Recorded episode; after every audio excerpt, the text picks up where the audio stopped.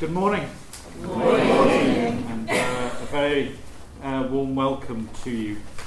Uh, and thank you for coming on a, on a Saturday to spend time with uh, somebody who, as I was saying to Elizabeth early this morning, is somebody very much in my blood, I think. So um, I've got a feeling I might go off script quite a lot today. Uh, I don't know whether to feel sorry for you or pleased for you about that, but uh, I do feel George Herbert's a very important part of my own faith and, uh, and past and hopefully future. So um, we'll see where that goes. But I'm, I'm very excited about being here.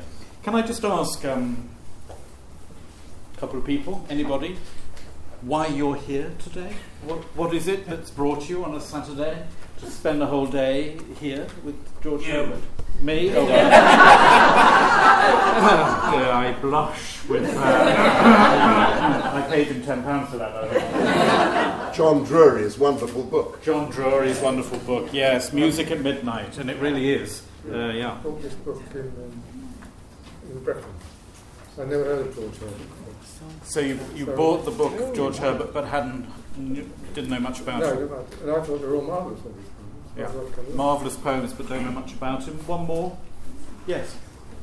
I've never really been into poetry, but I read your book, A Splash of Words, and I want to learn more. Okay, you want to learn more. Great. Okay, well, let me start by a very basic statement. Um, Evelyn Underhill said this The only interesting thing about religion at the end of the day is God. Uh, I really believe that. I think all the other things about religion are sort of interesting, but you know, lots of other institutions have those political problems and institutional uh, secondaries. The only interesting thing about religion is God. Obviously, however, the way God is spoken about and the way God is written about varies enormously. And you can have very vindictive and uh, headmasterly and angry gods. Quite often, when I hear people talk about God, it's almost as if they're talking about a sort of traffic warden with a headache. somebody, somebody who's sort of out to get you uh, secretly uh, and slap some sort of ticket of sin on you. So you get those sort of gods around in the air, or you can get very rational, abstract, Oxbridge common room gods, uh, who sort of sort of gods smoking a pipe and looking sort of casually down on, on creation. God can be spoken about by fundamentalists with very loud voices, um, you know, argument weak, shout. Uh, so very loud and in your face gods, or you can uh, have a conversation about God that has a sort of vague blush to it by Westerners who think God makes more sense culturally or sociologically. Uh, and many of us get frustrated with this scenario because it's a very unattractive choice at the end of the day uh, between what somebody has called ignorance on fire or intelligence on ice. Interesting debate there. Ignorance on fire or intelligence on ice. And uh, you only need to feel that frustration uh, for many of us when you hear somebody like Richard Dawkins condemning God, and yet it's not a God you believe in. So I'm an atheist too, if it comes to that, where, with his definition of God, it's not, not the God I recognize at all. So you get caught up in this um, funny place sometimes. If you're trying to continue to think rationally and creatively, but also live faithfully. Trying to hold that unafraid to reason, unashamed to adore. If you're trying to keep those two things together, uh, you can be very frustrated at the moment at the way God is talked about. Uh, obviously, when it comes to talking about God, not everybody acknowledges this fact, but I think it, it is obviously true. When it comes to talking about God, we have no choice except to use metaphors and images, and some of those can be really very damaging. Uh, some can be very surprising, some can be puzzling, some can be magnetic, but they are images and metaphors and similes. And uh, it's very interesting uh, if you wanted to play a word game. You know that associated word game? I say a word and you instantly say what comes into your mind. Yeah. If I did that game with you and said, God, what would, what would instantly your response be? Um, it might be something, and Edwin Muir, the great Orkney poet, said for him, God is simply three angry letters in a little black book. Wow. And I think for many people that is the response. Or it might be the abusive father image, or it may be love, it may be grace, it may be peace, whatever. But what I'm trying to get at is there's an enormous collage, if I can use that word, of images around when we start using the word God. George Herbert, of course, I think is one of the par excellence provokers of images and metaphors. I think he thought in metaphors, as the metaphysic poets did. Uh, and so we're going to be immersed today in lots of different images of God. And I hope they will surprise you, they may perplex you, um, they may move you into different places. And while all that's going on, it would be great in the back of your mind if you could be saying, how does this conflict with some of the images of God actually that are still nestling in my past? What's coming up into my mind as I'm encountering these new, fresh metaphors? I have a guess that if George Herbert was playing my associated word game and I said, God, I think I know what he would instantly reply love. And uh, as we'll hear in a second, when he wrote that very famous poem, Love 3, he even writes that whole poem about God without mentioning the word God, but simply calling God love. But through the day, keep asking yourself, what's my real image of God? And what's that doing to my relationship with God? So, because of all this, uh, as we search through some of Herbert's poems, as I say, I want you to think about the image of God that he's creating and that he's presenting to you, whether this does collide uh, or challenge images that are probably very dear to you about God, or actually uh, maybe you've got some images of God you want to shake off because you know they're destructive. Um, they've been so implanted, though, in you at some time or other. In the second session this morning, I'll be exploring an image of God that I think is very evident in Herbert's poems and which I believe we would all benefit from deeply if we could only take it on into our own lives, and that's God as friend. And I think you get a very strong sense as you read his poems that God is friend. And I just want to explore in the second uh, session what that might mean. We're going to look at a few poems today. If our timing goes well, we could get up to looking in moderate depth at 12 of his poems. I've given you 25 to take away with you at the end of the day.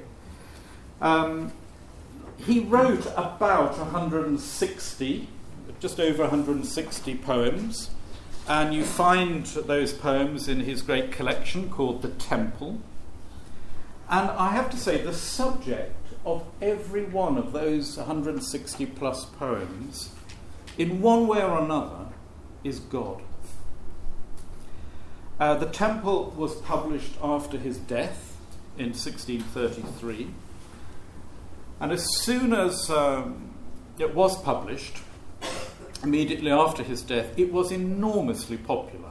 Um, between his death, 1633, and 1709, for instance, it, it went through 13 editions. It was uh, extremely popular. He fell out of popularity not long afterwards, and then came back again in the 20th century a bit more, and, and with some fans en route.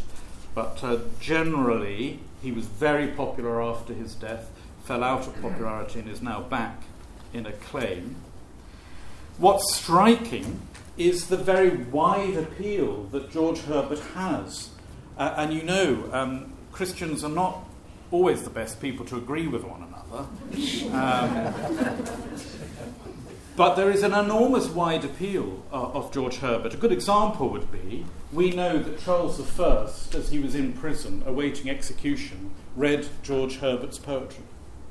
We also knew that the chaplain to Oliver Cromwell was commending to Cromwell George Herbert's poems. There's a nice example of uh, the wide appeal. Um, and this may be the reason uh, that was uh, summed up in 1681 by Richard Baxter, who said, Herbert speaks to God like one that really believeth a God. And then he says, heart work and heaven work make up his books. Heart work and heaven work make up his books. Heart work and heaven work, you encounter in his poems very much what you might call poetic conversations with God. These conversations are not always very polite. This is not, um, uh, you know, things about human beings. We're never on our best when we're on our best behaviour. Uh, and liturgies, of course, often make us on our best behaviour with God. We're exceptionally polite to God. You know, dear God, um, amen. Uh, you're wonderful, we're very small. That, sort of sums up most prayers in a, in a liturgy. You're very big, we're very small, amen. The thing is, you're not getting that in the poetry of Herbert. You're getting a very spontaneous, direct conversation set up. And that conversation, because I think he's talking to a friend, is often argumentative, complaining, grieving, celebrating, singing God's praise, whole, whole uh, fulsome relationship going on here. And what you encounter in those poems is not just an idea of the divine or transcendent. He's not writing lots of nice poems about God in a sort of abstract, you know, I wandered lonely as an angel, and I'm going to talk to you about God. What you get in the poems is a sense of experience somebody once said about Herbert, you feel that the poetry is on the pulse of the human speaker. That this is very caught up in, the, in Herbert himself. this is poetry that is close to God and close to the human heart. And uh, John Donne, who um, Herbert knew very well, Donne was really a friend of Herbert's mother, but uh, became a friend of, of, Herbert Donne once said about preaching that effective preachers are those who have a nearness with their congregation. So as you speak, if the congregation feels that your humanity is very near to theirs, you're going to be an effective preacher. His, he, he talked about his nearness as a preacher. I think as a poet, uh, with his talking and expressing the, the relationship with God, you sense in Herbert that nearness. And I think that's why it has such a wide appeal. It's sometimes debated, uh, however, as to how great a poet Herbert is. You get very different views about this. Some people think, and this is, you know, this is rather academic here, is he a major minor poet or is he a minor major poet? Um, well, I don't really know, except I know he's a very much loved poet and he'll be in any anthology you buy of uh, English poetry, probably. He was much loved by other poets um, Eliot and Auden, Emily Dickinson, uh, R.S. Thomas, Elizabeth Bishop, Seamus Heaney. I could go on and on. They all championed him as somebody they looked to for, for inspiration. Coleridge, uh, slightly out of vogue with his time, uh, in his appreciation of Herbert, said that reading Herbert helped him with his tendency to self contempt. Ah. ah. So Coleridge said he had a tendency to self contempt, and Herbert pulled him out of that. Come back to that because I think that's what friends do.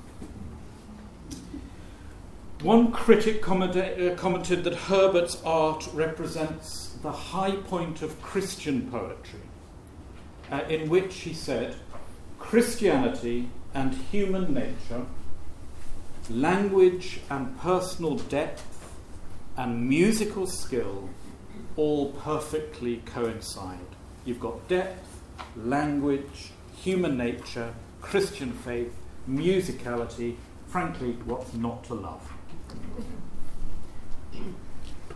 Um, I think another appeal for Herbert is uh, one reason he's liked by people of faith quite often is because he doesn't focus so much on doctrines. He doesn't take you off into abstract examinations of our doctrinal beliefs. He does keep focusing on our human experience as people of belief. Um, these, in a way, I, I think are love poems to God. and any of you who've been in love will know that that doesn't always mean you're sitting there oohing and ahhing in a honeymoon. Sometimes you're going through difficult times, and they're still love poems. They're psalm like in many ways, in which I, I mean, they speak for everyone and all our moods that we have, all the depths we undergo, the lament and the praise. I think they're psalm like in that way. I think we recognize ourselves in a lot of his poems. The other appeal, of course, is that the language is remarkably simple in many ways. It's very accessible. We'll find en route that's not always the case, but a lot of that is historical, I think. But there is a sort of plainness um, where in Herbert, you know, beauty is truth, and truth is quite simple in its communication. And this is remarkable because he was a very skilled and learned man. He was an exceptional uh, orator, he was a linguist, uh, he was a classicist. Um, but he, at the end of the day, when he wrote to the country parson in his uh, advice to, to clergy, he said that a, a clergyman, it always had to be a man in those days, a clergyman must have a library not consisting of books but of a holy life. That was the library the country parson was to have. I think that you do find, though, although the language is simple in Herbert, the things he's talking about are not always simple. There is an integrity in complexity going on here. He is quite playful. He loves paradoxes. Uh, as I told some of you, you know, I, I was taught by a very systematic minded uh, professor at university who was always going on about the importance of paradox. And I, I said, Oh, yes, for all your doctrinal headaches, take paradox. Uh, but actually, uh, here, here is a wonderful playfulness with paradox. He puns beautifully, lots of puns going on in his, in his uh, poetry. You have wit, but you have a transparency. Um, there's an irony quite often, rather sharp irony in some of his poems, but you do feel he achieves sincerity. He talks at one point about his poor, silly soul. I think we might know what that means. Um, one thing we often forget is poems have not always had titles. Herbert was one of the first people to title his poems.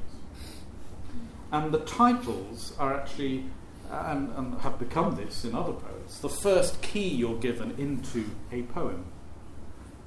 Very much so with his. So when we look at the poems, the first thing I will take you to is the title, um, because they are rather important. Um, and as I say, a lot of puns going on. I mean, an obvious one would be the sun. I mean, you've got the sun out here, which he's praising it, but of course you're hearing the sun as in Son of God. So you get, that's a very obvious one. There are lots of others. Um, the other last thing I would say about his appeal is that the materials he's using are often very traditional. These are, uh, uh, he's talking about the experience of the human self trying to relate in friendship to God. That's an old, that's an old topic. um, but he's doing it quite often with very fresh imagery and language, startling sometimes. Uh, and I think that you don't feel that he's being terribly radical and taking you into unknown territories, you feel actually he's he, it's still about God and creation and the human soul, but actually this is a language that sounds fresh, and you feel as if you want to go there with him.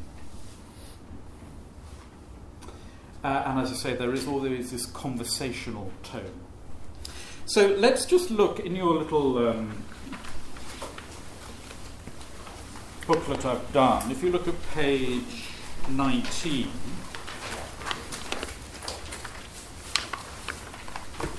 bittersweet. I think this is a really good summary of the temple, the collection of his poems. Let me just read it to you. Bittersweet. Ah, my dear angry Lord, since thou dost love, yet strike, cast down, yet help afford, sure I will do the like. I will complain, yet praise. I will bewail, approve, and all my sour sweet days I will lament and love. That's a really good summary uh, of George Herbert's approach to God in his poems. Uh, somebody said this is as superb a piece of poetry as ever was compressed into eight short lines. Uh, it encapsulates the mood of the temple, uh, intense, fluctuating emotions, honesty. You know, if, if I'm going to be your friend, then you've got to take me as I am. Um, I mean, I won't go too much into depth with this, but let's just look at one or two of the images here. It's very much caught up with that whole idea of Felix culpa the idea that, you know, it's a good thing at the end of the day we sinned because then God stepped in and saved us. Uh, we would never have known grace unless we'd got it wrong. And uh, God casts down, it says here, cast down sounds a bit like Eden, uh, and help afford in Christ. That's very much in the background here. Um, the title, again, with bittersweet, uh, it's a homely term of his own day. Uh, there was um, a flower in his day called bittersweet. It was the woody nightshade. Cool. But actually, much more importantly, I think, it was a type of apple. Um, and that, of course, instantly makes you think of the fall. Yeah. Uh, so, love also is a sort of bittersweet. The love of God, the love of another person, has bitter sweetness to it.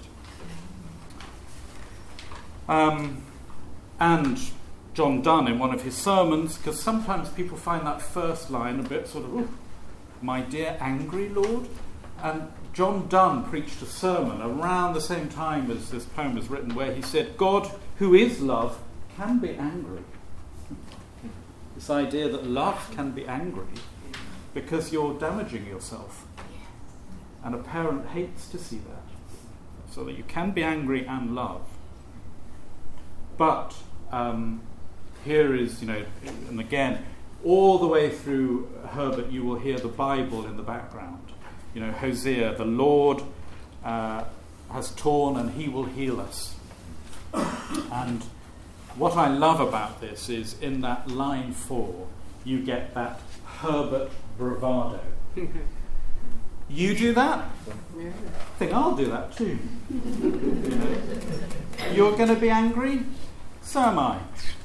Uh, you're going to love and strike? Okay, so will I.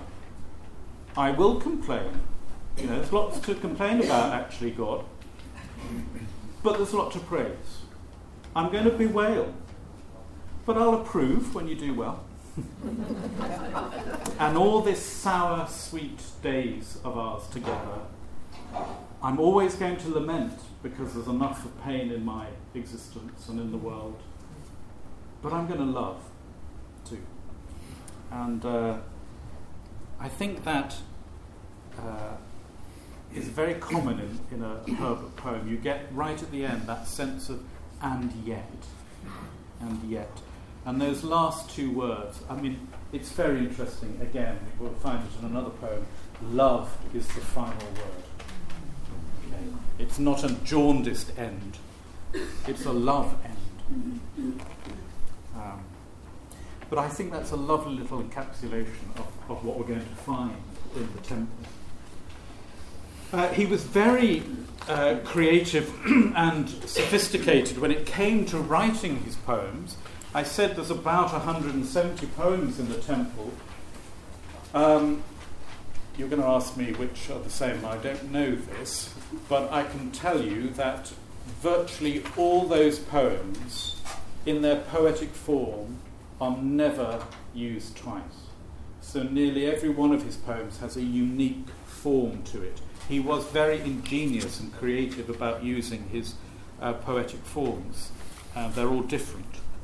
And yet, for all this rhetorical genius and this formality of style, so for instance, it's not just that poems, you know, he might write a sonnet, but then he might write a poem that is shaped like wings. You've seen that Easter wings. Uh, you have to turn the page around actually, to, otherwise it's like an hourglass. Interesting. But uh, so sometimes it's a visual play, um, very creative, or, or, you might get a very famous poem like uh, Prayer, which has no main verb in it at all, because prayer presumably is ceaseless. So lots of creative ingenuity here. But there's always this sort of simplicity at their heart, this music, very familiar language, very familiar imagery. So, sweeping a room, or looking at glass, uh, or walking to church, or listening to bells. This is, this is the world we know. It's very familiar uh, references, local references. And the temple, uh, all these poems, is split into three the church porch, the church, and the church militant. And to get to know Herbert best, you need to go into the middle, into the part called the church. That's the sort of heart of the collection. And those poems, called the church, is really a sort of sequence of poems that meditates on the suffering of Christ and the joys of Easter, and then it opens it out into the joys and pains of the believer. Often looking too at the support of the church, its sacraments, its liturgies, and often looking at uncertainties and spiritual isolation. He's said to have described his own poems like this They are a picture of the many spiritual conflicts that have passed betwixt God and my soul before I could subject mine to the will of Jesus, my master. He often referred to Jesus as his master.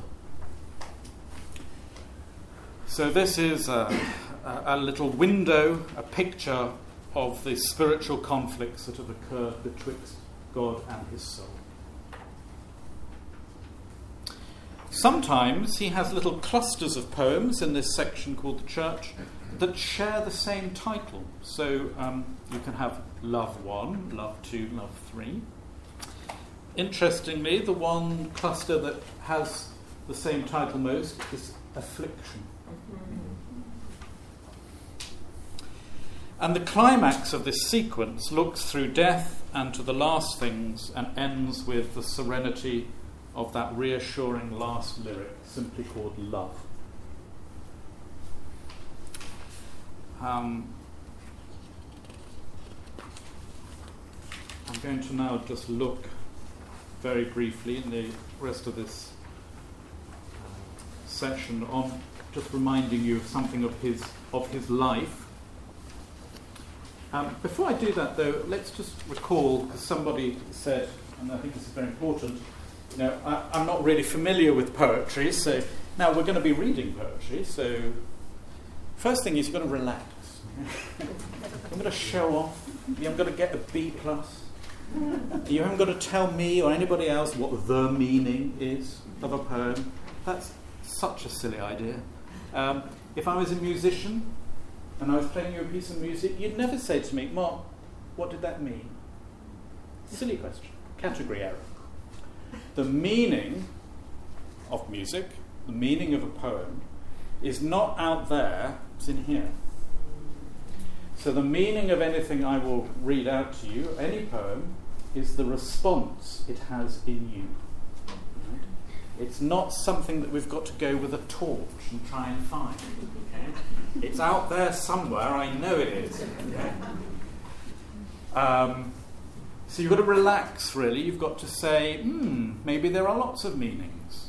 And what's exciting, and you'll hopefully find this out after lunch, is other people will see other meanings on top of yours. And you'll put them all together and you'll have one enormous meaning that none of you got. And that's the work of a poem. So you do have to relax uh, and sort of say, well, there may be lots of open ends, there may be lots of paths I can wander up, I can go uh, free range, I can be a happy cow and free range in this poem. Okay? And it's going to be a wonderful, fresh place to be because nobody's pinning me down. Uh, Billy Collins, who's an American, uh, he, he, was the American poet laureate, he's been teaching poetry for a long, long time to classes. And uh, he wrote this, and I think it's, it's a lovely help to anybody who's trying to get into poetry. It's called Introduction to Poetry. I ask them to take a poem and hold it up to the light like a colour slide, or press an ear against its hive.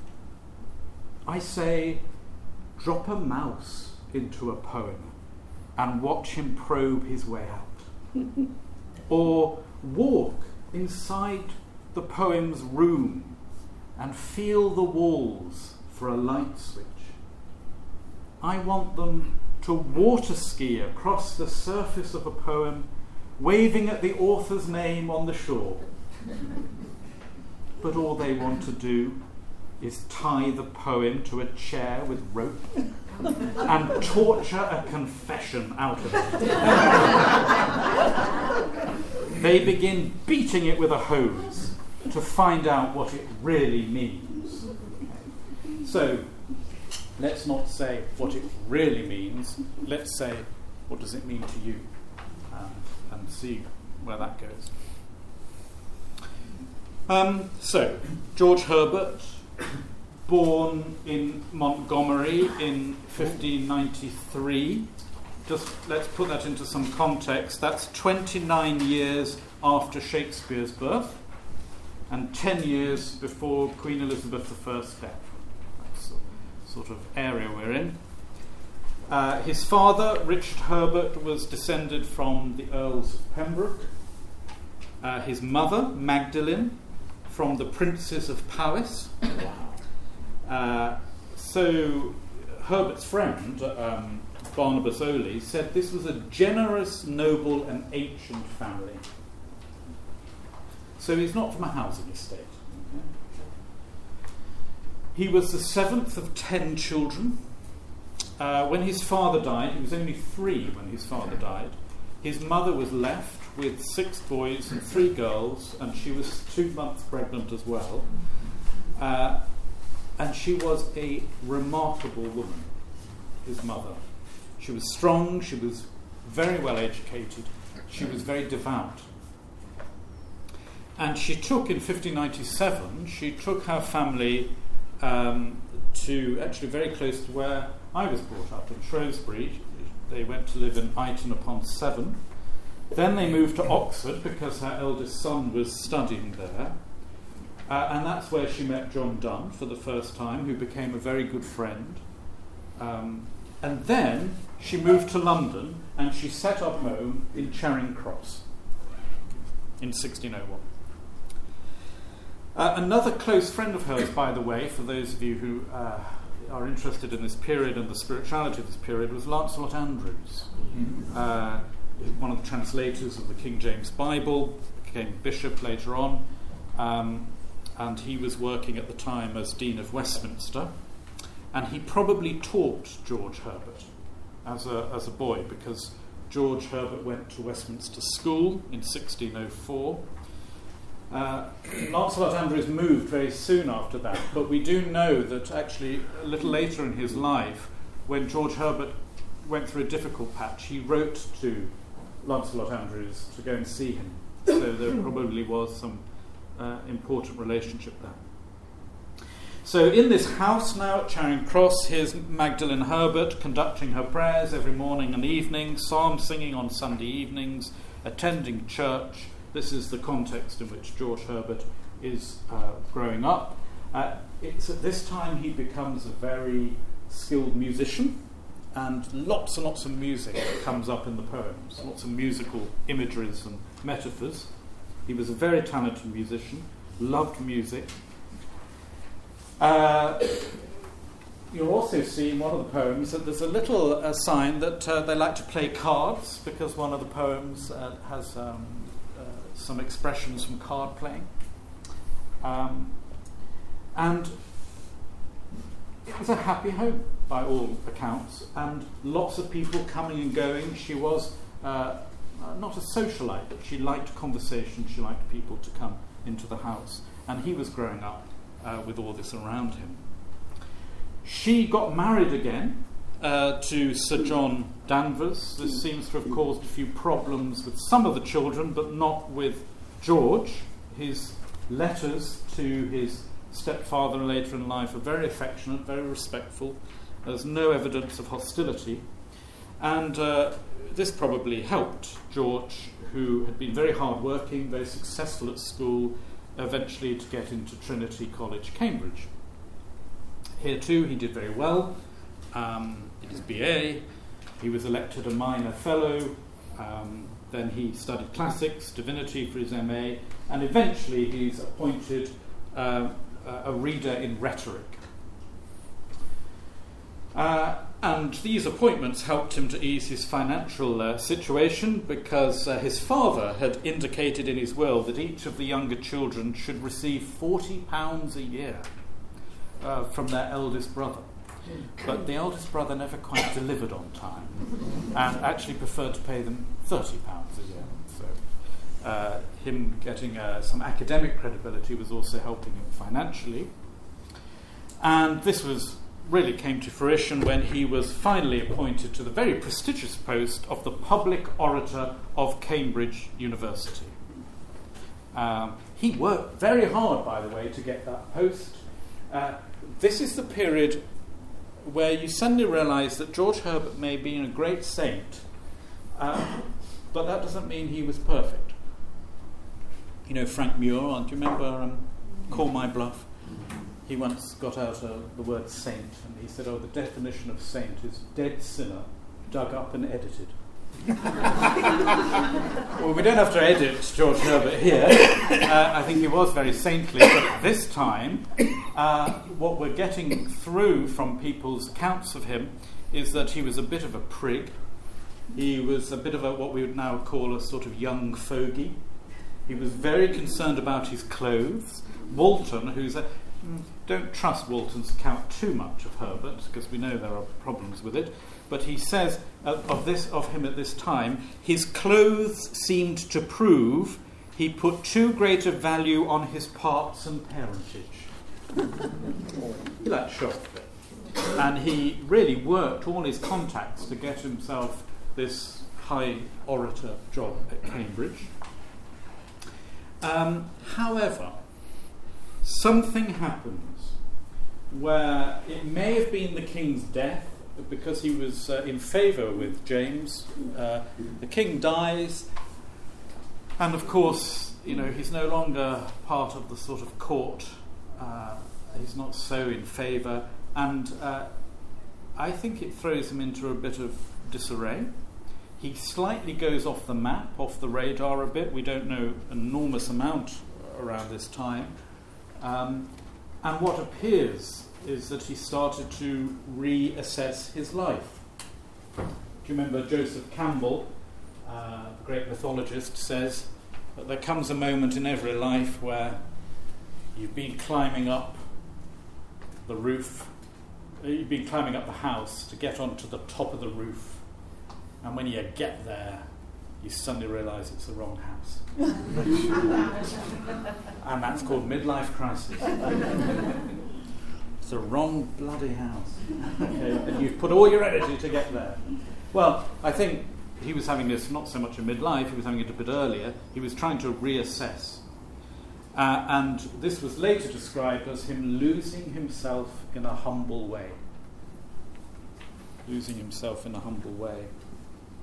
He was struggling, I suppose, with worldly ambition, if you want to be parsonical about it. Um, we don't know exactly when he was ordained, but he obviously decided uh, to be ordained. He was ordained deacon. Uh, that stopped him, by the way, then from any sort of civil employment. Uh, it then seems likely that around 1624, 1626, uh, he decided to be priested. Um, he takes leave of his oratorship uh, and eventually, um, he focuses less on his academic credibility, his courtly, worldly life, and starts very much more to focus on his priestly being. Here's a little quote from one of his affliction poems, which I think summarizes this part of his life quite well. Now I am here.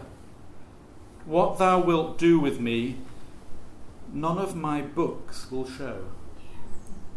I read and sigh and wish I were a tree, for sure then I should grow to fruit or shade.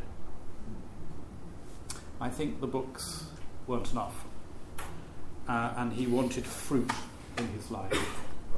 Uh, uh, He'd been writing poems, by the way. A lot of people think that he wrote poems as soon as he was a priest and he had a parish in Beverton. Bemerton.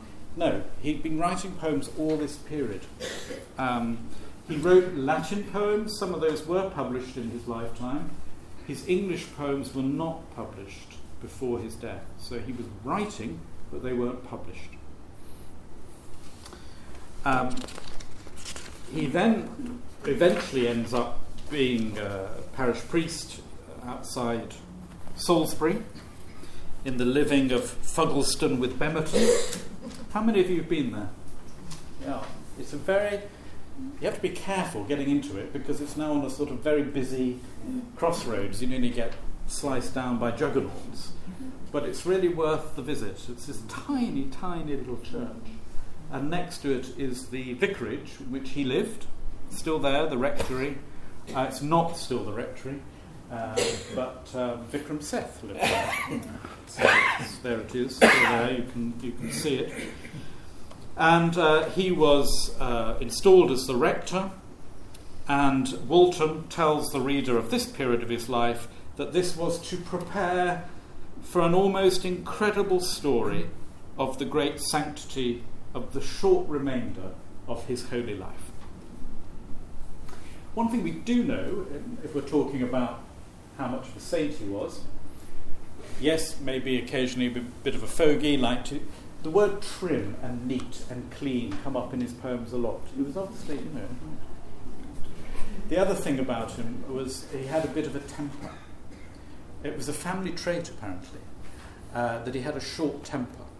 And uh, his best friend sometimes note this, maybe, you know, a bit of blood pressure or something. but he could get a bit irascible and a bit irritable. Uh, and of course, uh, when you come across a poem like The Collar, you, you encounter this. And of course, the whole play about word The Collar is that it, it could be spelled C H O L E R. Collar. He's got a, a, sort of bad blood in him that wants to have a good shout. However, when he gets to Bemerton, here he is, um, devout, conscientious and kind. Again, lots of people have this image that he spent, you know, 45 years being a rector of this little town. He was there three years. He was only there three years. Um, his brother Edward, uh, who wrote about him about 10 years after he died, uh, wrote this about his brother. His life was most holy and exemplary, in so much that about Salisbury he was little less than sainted. He was not exempt from passion and choler, being infirmities to which all our race is subject, but that accepted without reproach in his actions. I love that. It's, it's not absolutely perfect, uh, but he was, he says, little less than sainted. He was very popular.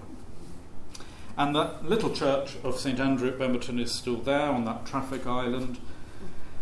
Uh, and he walked, it said, to evensong at Salisbury Cathedral um, twice a week to hear uh, the choir sing. He called it his heaven upon earth. And of course, now when you go to Salisbury, I was find this very moving. Over the door there now is a statue of George Herbert. Uh, but he suffers all through his life with periodic ill health. And uh, he, he gets ill, and at the age of 39, on the 1st of March 1633, he dies. And he's buried in that little church. So if you want to visit his grave, go to St Andrew's, Bemerton. It's not marked, but he's there somewhere. I love that too. Typical Herbert.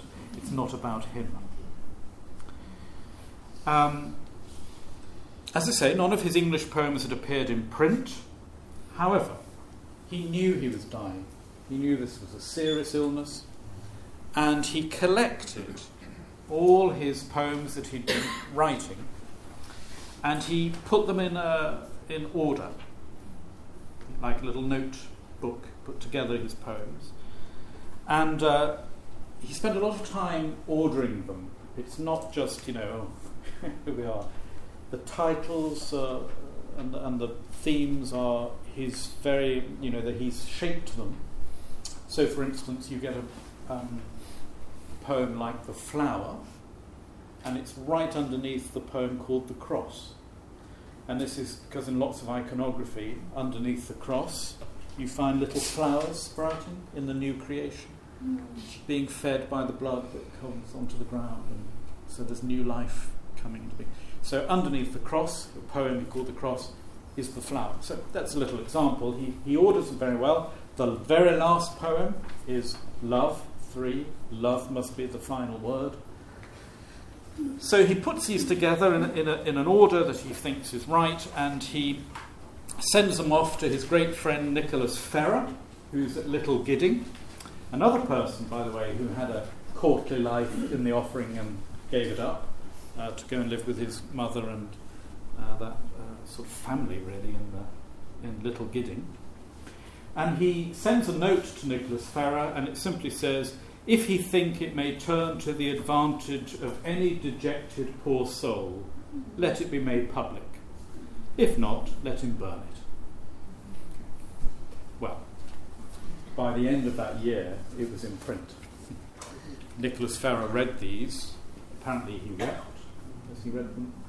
Uh, he saw not only his own soul, but the soul of humanity in these poems and did not go anywhere near the fire. It was an immediate success. There were four editions in three years. And, and then I say it, it, spread this great sort of popularity and uh, less highly regarded in the 18th century, but apart from that, continuously been um, acclaimed. And uh, here we are today, still, still reading them. Um, so let's before we have our little break, let's just look at a, another poem which will launch into the next. If you look at page zero, which is the first poem you get in that, in the little booklet, called Jordan 2.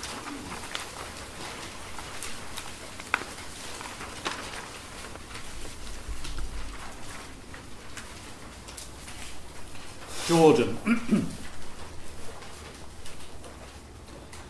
When first my lines of heavenly joys made mention, such was their lustre, they did so excel, that I sought out quaint words and trim invention. My thoughts began to burnish, sprout, and swell, curling with metaphors, a plain intention, decking the sense as if it were to sell. Thousands of notions in my brain did run, offering their service if I were not sped. I often blotted what I had begun. This was not quick enough, and that was dead.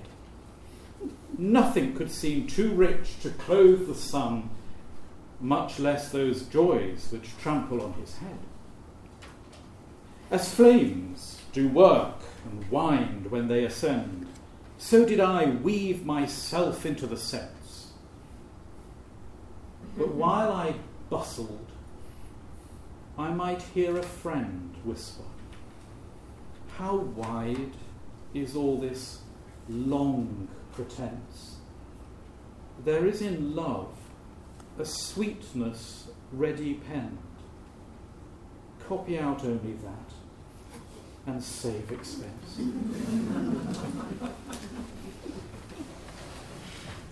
There's that word friend, which I'm going to look at after our break, but there it is a friend whispering, calling him back to his sense.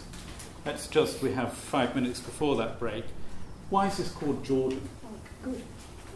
You're going to ask that? Yes, I was. I'm going to ask you. Uh, why is it called? Sorry? So, baptism is about what?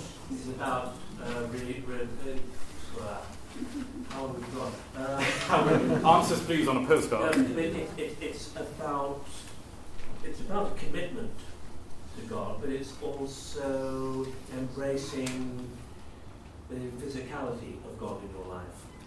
And about new beginnings. It's about new beginnings, yes. Yeah, and about repentance. Yeah.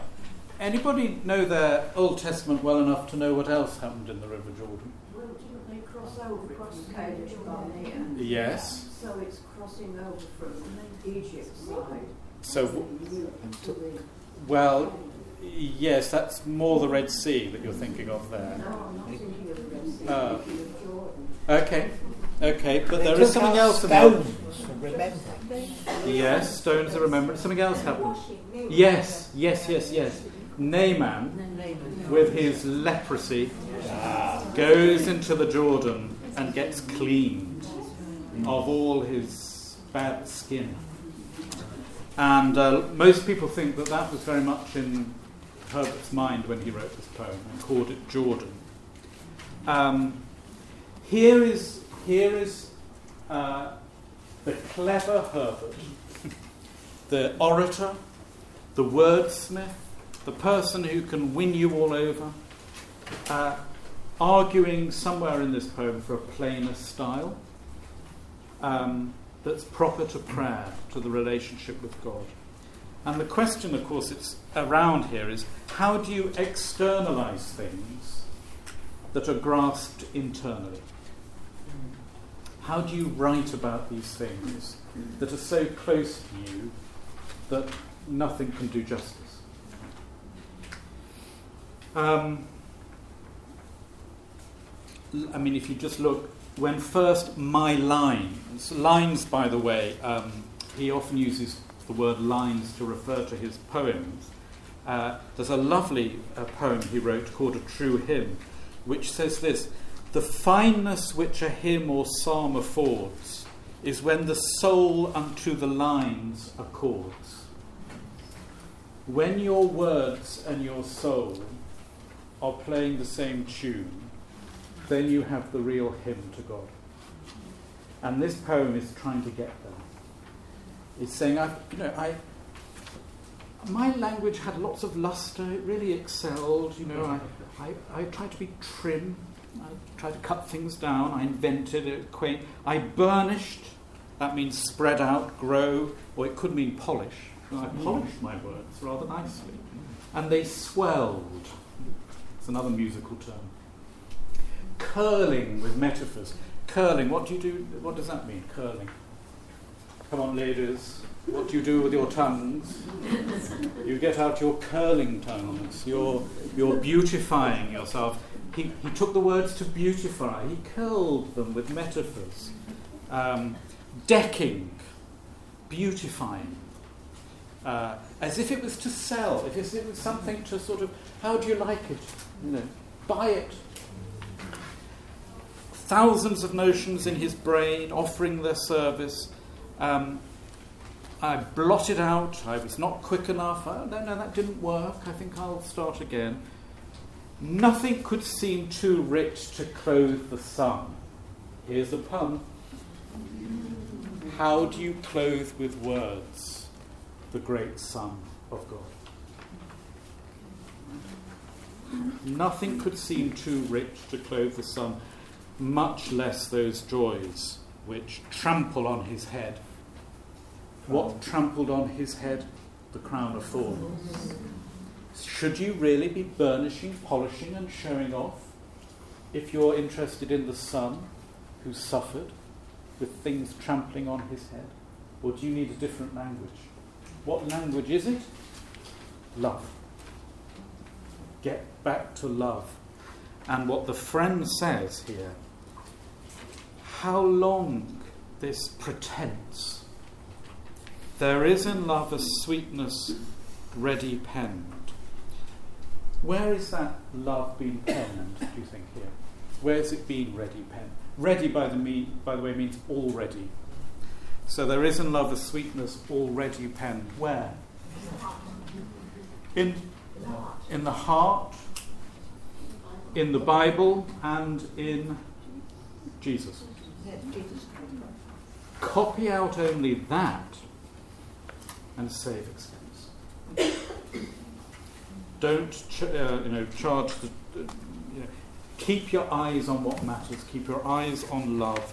Do not expend your spirit on things that don't matter.